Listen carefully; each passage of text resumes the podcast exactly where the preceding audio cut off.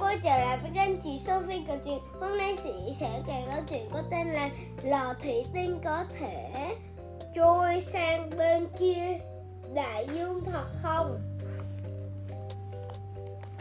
Tôi nhặt được một cái lò thủy tinh trên biển này. Chẳng hiểu gì cả. Đây là một tấm bản đồ kho báu ư?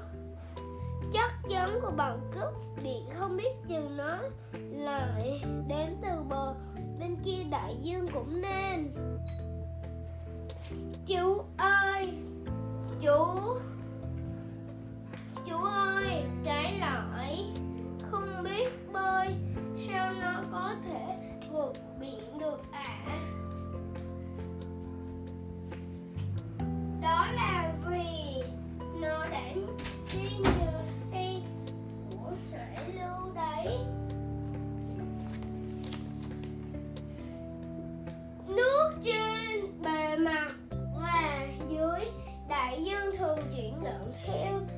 Con đường nhất định cũng giống như các dòng sông trên lục địa vậy.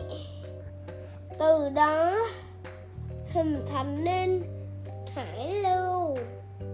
Hải lưu có thể phân chia thành dòng hải lưu nóng và dòng hải lưu lạnh. Dòng hải lưu nóng thường từ dương ở vĩnh độ thấp chảy đến đại dương ở vĩnh độ cao.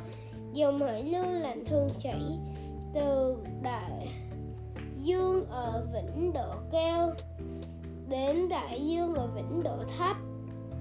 Các dòng hải lưu trên trái đất hoạt động theo quy luật nhất định. Về lý thuyết nếu ném một cái lọ thủy tinh xuống một vùng biển nào đó, có thể canh cứng ước vào hướng của dòng hải lưu đến phán đoán đích của cái lọ. Nhưng trong đại dương luôn ẩn chứa những nhân tố không thể dự đoán trước. Vì vậy, số phận của cái lọ thủy tinh đó cũng vẫn là một ẩn số. May mình lắm mới nhận được cái lọ mà người khác ném đi đấy. Nhưng nếu ai cũng ném lọ thì tan xuống biển kiểu này đại dương sẽ biến thành một bãi rác. Cháu cũng phải ném mới được. Đừng phải bảo vệ môi trường chứ.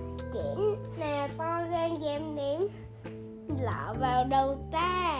Có chuyện đến đây hết rồi hẹn gặp lại các bạn vào tập sau. Bye bye chưa cái biển